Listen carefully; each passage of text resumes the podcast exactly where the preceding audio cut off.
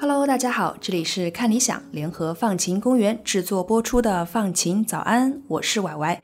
今天呢是二零二二年八月十五号，星期一。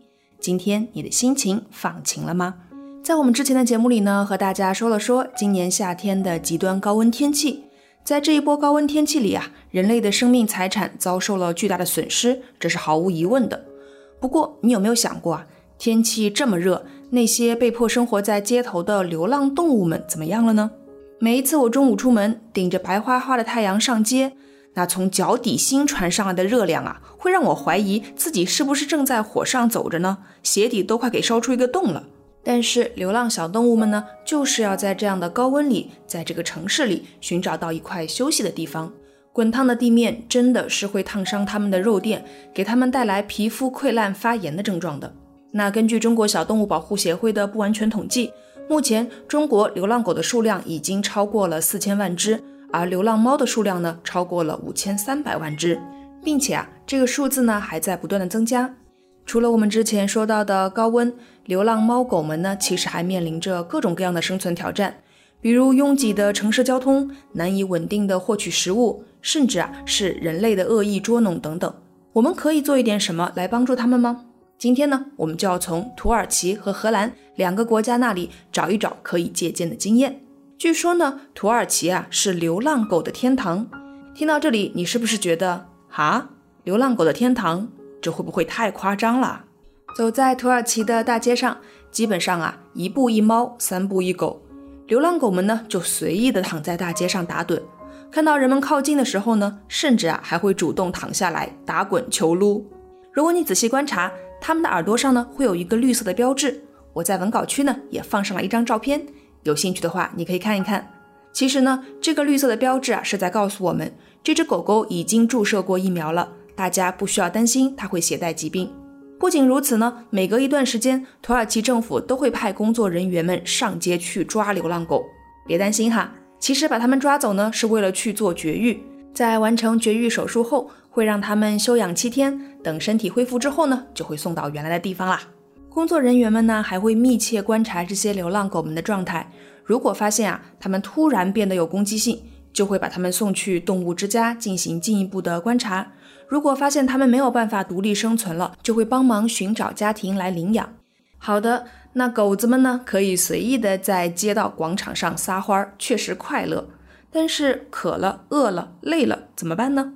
其实，在土耳其的大街小巷里啊，都会有不少干净整洁的狗屋和猫窝。这些呢，是人们为他们准备的流浪之家，还会有人啊定期去打扫。这下不用风餐露宿了，听起来感觉真不错哦。在吃的方面呢，除了有工作人员定期去放粮食之外，城市的一些居民们也会在自家门口给他们准备一些食物，方便随性散步的猫猫狗狗可以随时填饱肚子。天冷的时候，流浪动物们如果想，也可以去商场蹭暖气、吹空调。就算是睡在路边，也会有暖心的路人走过的时候，给他们盖上小毯子，怕他们冻坏了。真的让我想起以前大学里的流浪猫，它们通常呢都是学生们爱心爆棚的出口，经常有女生排着队要给他们喂食，手头没有吃的呢，还会赶紧指挥自己的男朋友去超市买一根火腿肠。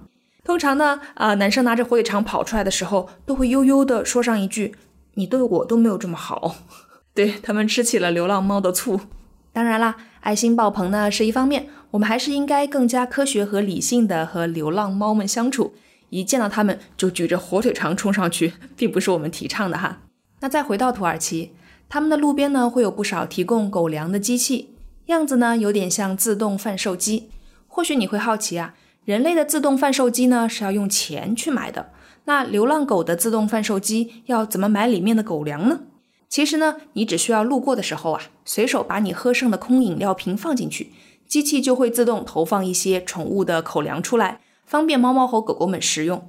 你也可以把自己没有喝完的水倒入机器，它们呢就会流进水槽里，流浪的猫狗就可以来喝了。可以说啊，这个机器呢既能回收塑料，又能帮助到可爱的小动物。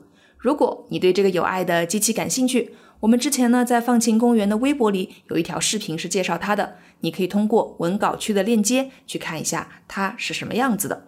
不过呢，也就是在这条微博里，也有朋友给我们留言说这样的做法并不好，这样呢会让流浪猫狗越来越多，把它们送到专业的机构照料，然后让人们去领养会更加的好。这当然也是一个方法啦。解决流浪动物们的问题，应该没有什么放之四海而皆准的黄金法则，可能啊都是需要多种方法相结合才可以。下面呢，我们就要离开土耳其，往北去到距离它两千七百二十四公里的荷兰。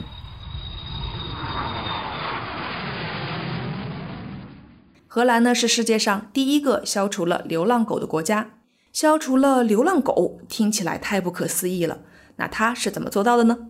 在荷兰呢，养狗一度啊是身份的象征，社会上层人士养宠物狗，遛狗呢是运动的一种方式。社会的下层呢养中华田园犬。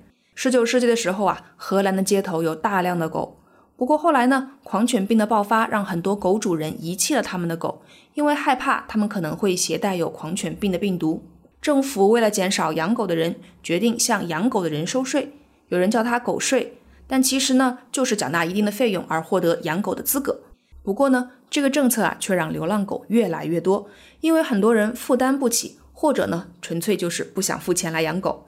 为了解决这个问题，荷兰政府啊，推出了多种措施。首先，为了减少流浪狗的数量，政府会去捕捉流浪狗。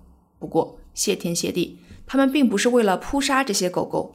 而是通过一项由政府资助的全国性绝育计划，也叫 CNVR 计划来实现这个目标。C 代表 collect 收集，N 代表 neuter 绝育，V 代表 vaccinate 接种疫苗和 R return。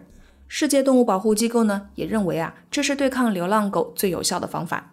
其次呢，许多市政当局会对在宠物店购买的狗收税，这样呢就可以鼓励人们从收容所领养那些无家可归的狗。另外啊，荷兰的狗狗们呢，大多都植入了晶片，如果走丢了，基本呢都可以被顺利的找回来。虽然每年呢还是会有大约两万五千只狗在荷兰各个地方被寻获，不过呢，其中百分之七十呢会被原主人领回去，剩下的那部分狗的百分之九十啊会被领养，剩下的那么七百五十只狗呢会被安置在全国一百零八个动物收容中心。最后啊，荷兰还有动物警察和民间调查员，他们会通过监控或者是巡逻等方法来监督那些针对动物的犯罪行为，也包括呢救助陷入困境的动物们。如果你走在街上，发现一条没有主人的狗自己在街上溜溜达达，也可以联系他们。现在荷兰社会普遍呢都是对狗狗们非常友善的，比如主人可以带着狗狗乘坐交通工具，或者是到餐厅就餐，还会有专门给狗狗的沙滩。在暑假的时候呢，一般的泳滩在晚上七点之后也会开放给狗狗们，让它们呢可以消暑玩乐。怎么样，是不是听起来真的还挺不错的？那在今天节目的最后呢，我想推荐一部纪录片，叫《Stray》，S T R A Y，它呢获得了加拿大国际纪录片影展最佳影片奖，有人把它翻译成《在迷途》。它是导演 Elizabeth Low 从流浪狗的视角，跟随着他们在伊斯坦布尔街头游荡看到的一切。